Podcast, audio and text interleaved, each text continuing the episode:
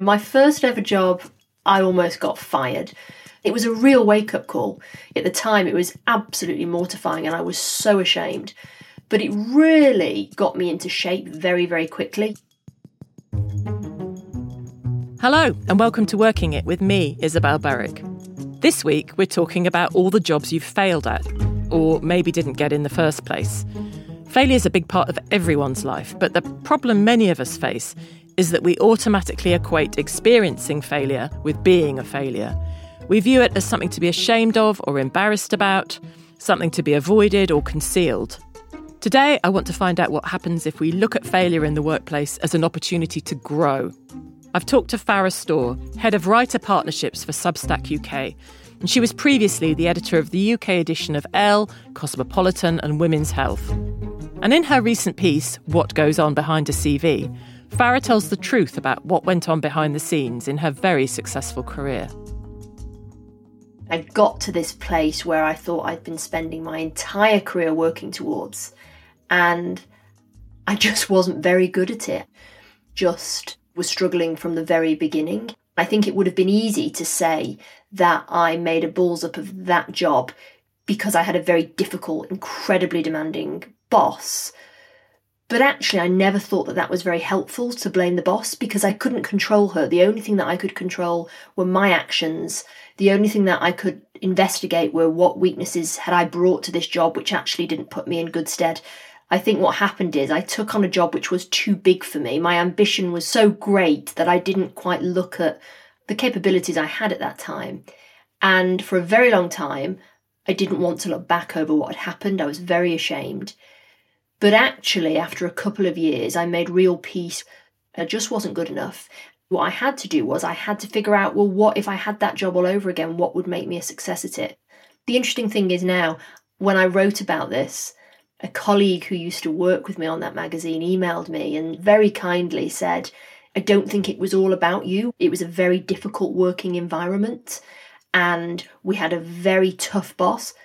And actually, I think once upon a time, those words would have been very comforting to me to blame somebody else for my failing. But I just didn't think there was any use in blaming a bad colleague or a bad boss. But look, everybody makes mess ups in every single job they do. And I'm sure I did it in every editorship that I took on and in every writer's role. And I probably still do it now.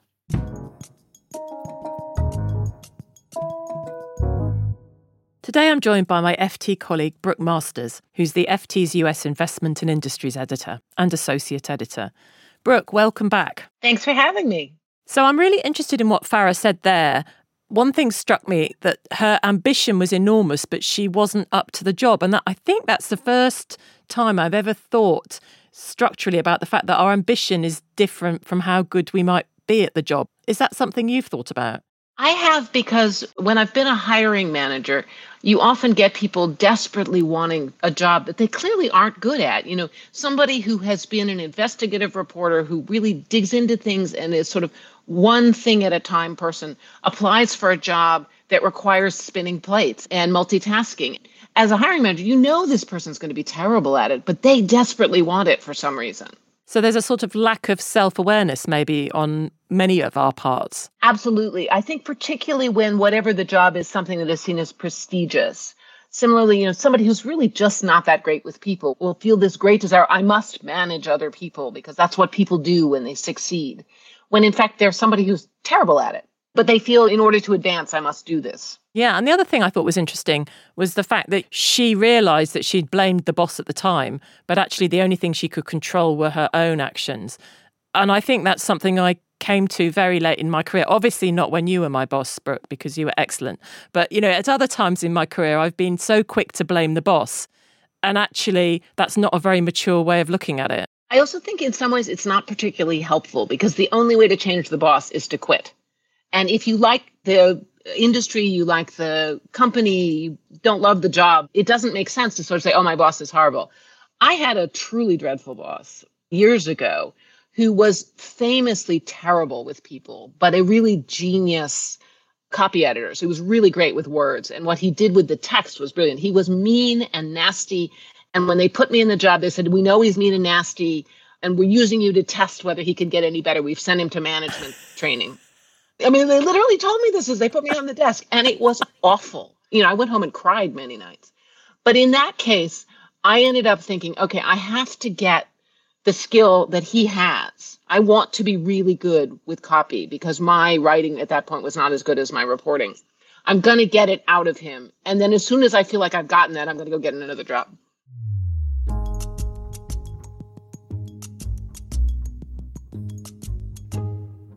I think that's really interesting. And I think being able to analyse what the component parts of the job are and how we're doing in that job is something that's perhaps been lacking in being very intentional about our careers until now. And Farrah's really highlighting these things.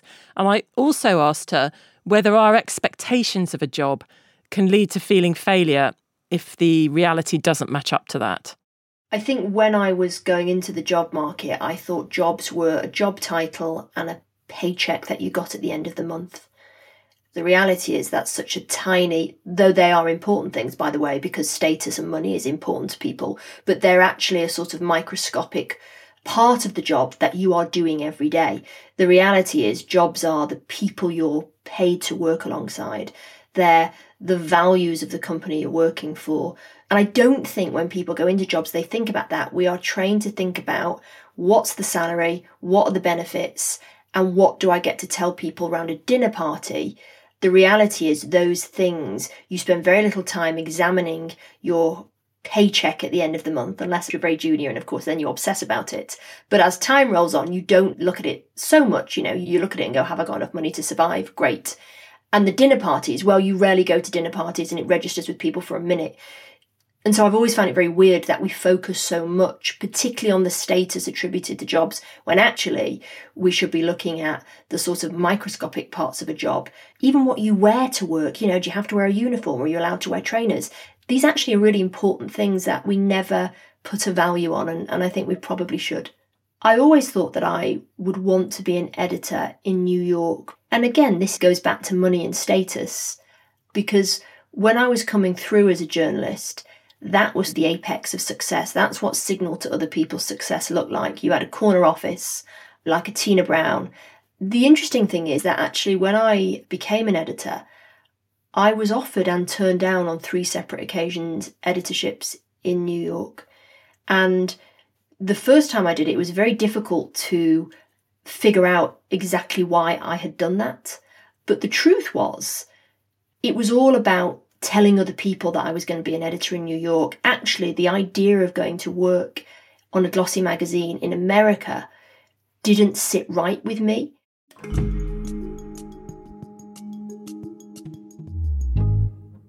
Brooke, why do you think we're so afraid of failure? Is it tied up with high performance culture and this idea of status that Farrah talks about?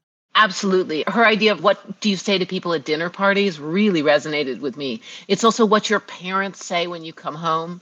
I think, particularly in the early part of your career, the people you looked up to and what they expect of you tends to get too much power in how you think about what you want to do. Any number of people I know have taken jobs because they thought it would make their family proud. It's such the wrong choice to take a job because it will make other people go, oh, wow, what a great job, and not, oh, I want to go to work every day. I wonder if that's a generational thing. I think in our generation, you know, we're both Gen X, that was really prevalent. But I sort of get the impression that people coming into the workforce now are much more independent minded. Has that been your experience? Yes and no, I think. They are more independent minded in their definitions of success, but they also are highly, highly attuned to status and being told whether they're doing a good job. I think they want an enormous amount of feedback. I am great. Why am I not great? How can I be better? so I think it cuts both ways. I think they have slightly different definitions of success than perhaps we did. Because remember, we came out into a recession. And I think like a job that paid you good money was pretty exciting. And they maybe want purpose and broader things. But once they've got it, I think they are as or even more insecure about being happy in a job. Is this the right place for me? Does it look good to my friends? Yeah, because I suppose social media means that you can see what all your friends are doing, whereas we were just working in a vacuum. Absolutely. I think there's an awful lot of performance involved in how people live their lives. I think it's getting a little better, you know? Yeah, I think so. And have you ever been rejected for a job you really wanted? There's a job I've wanted my whole life that I've never gotten, and I actually came in second for. I went to university thinking I would either be a journalist or a lawyer. And the way to combine the two, of course, is to cover the US Supreme Court, which is the most prestigious legal job in America. And I spent 15 years at the Washington Post getting in line for that. I covered the lower courts, I covered things that would make me look good for that. The job finally comes open, and I don't get it. The person who got it was very talented and probably five or 10 years older than I was, and so had more experience he was clearly going to do it for 10 years. So there was just no chance I was going to get to cover the Supreme Court. And so I had to rethink my life. And I moved on and ended up doing other things and then moved to the Financial Times, which doesn't even have a full time Supreme Court reporter. So that clearly was never going to happen. And so I will never, ever cover the Supreme Court. And I still am a little sad about that, but I've had a really good career. I was going to say one door closes and another opens. I asked Farrah what her advice was on how to deal with rejection. I think if you get rejected from a job, the natural instinct is to want to change direction immediately because you feel so bruised and offended sometimes. And I don't think that's the right thing to do. You might end up taking a small deviation on the path that you were on, but you don't change direction completely. I think that's a really dangerous thing to do. I think the other thing when you get rejected from a job and look, there were so many jobs that I applied for that I just didn't get. It's very easy to take it personally. And again, this goes back to blame the other person. Well, I didn't get the job because I didn't connect with the boss that was interviewing me, or I didn't get the job because I wasn't their sort of person. I think it's really easy to spin that narrative to yourself because it protects you actually. It's self protection. And by the way, sometimes that is the case. But as I've got older, how I've dealt with rejection is sort of going, well, look, that didn't work out for me, but let's figure out the person that got the job, what did they have that perhaps I didn't have? And let's work towards getting those skills so that next time the situation might be different. Again, when you get rejected, you have an enormous sense of loss of control. And I think the way to reclaim control is by picking the rejection apart and figuring out what perhaps you could do differently next time. Even if, by the way, you don't get the job next time, the idea that you've come away with a plan and a piece of information that perhaps you didn't have about yourself before you interrogated, I think that's really vital. And I think out of the ashes rises something really interesting for your career.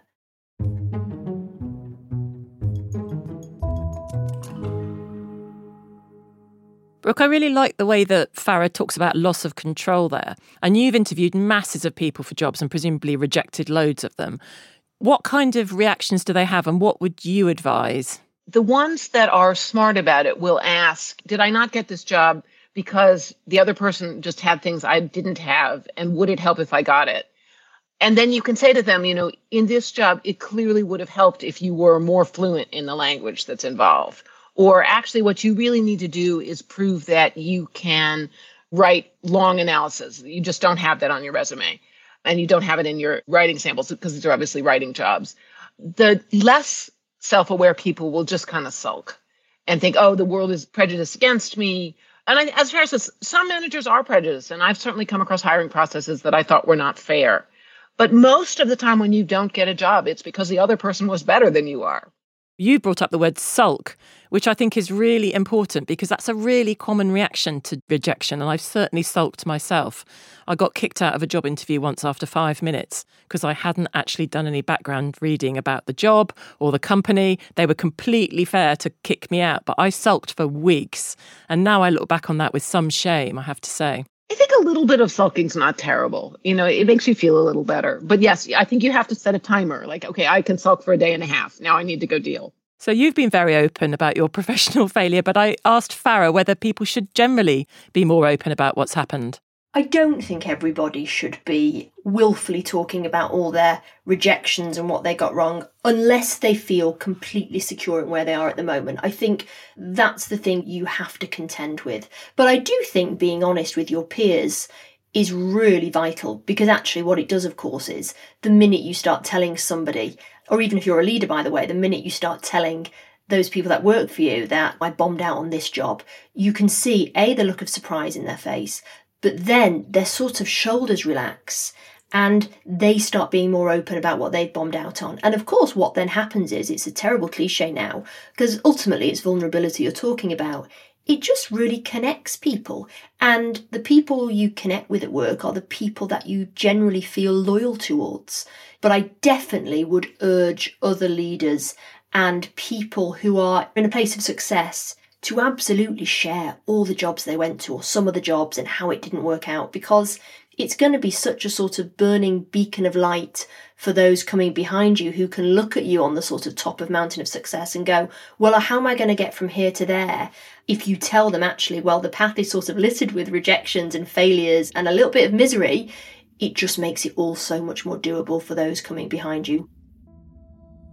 So maybe those of us who are sort of more senior or kept going in our careers for longer, maybe just as there is a burden or a requirement, I think, for us to bring younger people on and mentor them, there might also be a requirement. You know, it's a good thing for us to talk about what hasn't gone so well in our careers. It's helpful for us, it's helpful for younger people. But ultimately, I, I like this idea of vulnerability because people will open up when you talk more openly. I mean, I think that's a good thing generally. I don't know. What do you think, Brooke? I think so. I think it's both a sense of vulnerability. Also, I think it suggests confidence. If you can talk about how things went badly, as Farrah was saying, it suggests that you are comfortable with where you are now. And that, I think, in some ways conveys strength of leadership in a way that very few things do. So, yeah, I absolutely think if you feel comfortable talking about your failures and share that with people, that's really good, both for the people you're sharing it with, but also for your stature. So, admitting to failure might actually be a boss power move. Oh, for sure. Thank you, Brooke. So, this episode went in a direction I was not expecting. When we talk about failure, I was sort of thinking that it was something that we should do to help younger people coming up in a way that wasn't available to us when we were younger. You know, it would have really helped me to learn about the ups and downs of people's careers when they seem to be so successful and glossy and amazing. But actually, what I've come away with is that vulnerability is an incredible skill in a leadership toolkit, or indeed anyone's toolkit.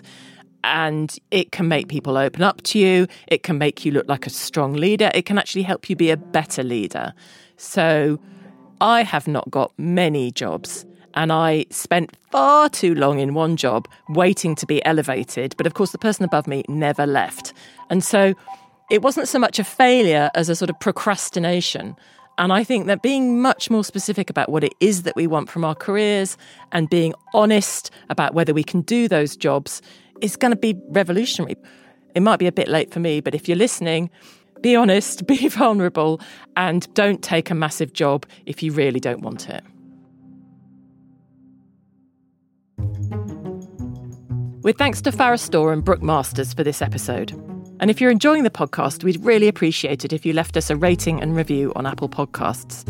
And please do get in touch with us. We want to hear from you, and we're at workingit at ft.com or with me at Isabel Berwick. I'm still on Twitter. If you're an FT subscriber, please sign up for our Working It newsletter. We've got behind the scenes extras from the podcast and stories you won't see anywhere else. You can sign up at ft.com forward slash newsletters. Working It is produced by Novel for the Financial Times. Thanks to the producer, Flo de Schlichting, executive producer Joe Wheeler, production assistants from Amalia Sortland, and mix from Chris O'Shaughnessy. From the FT, we have editorial direction from Manuela Saragosa. Thanks for listening.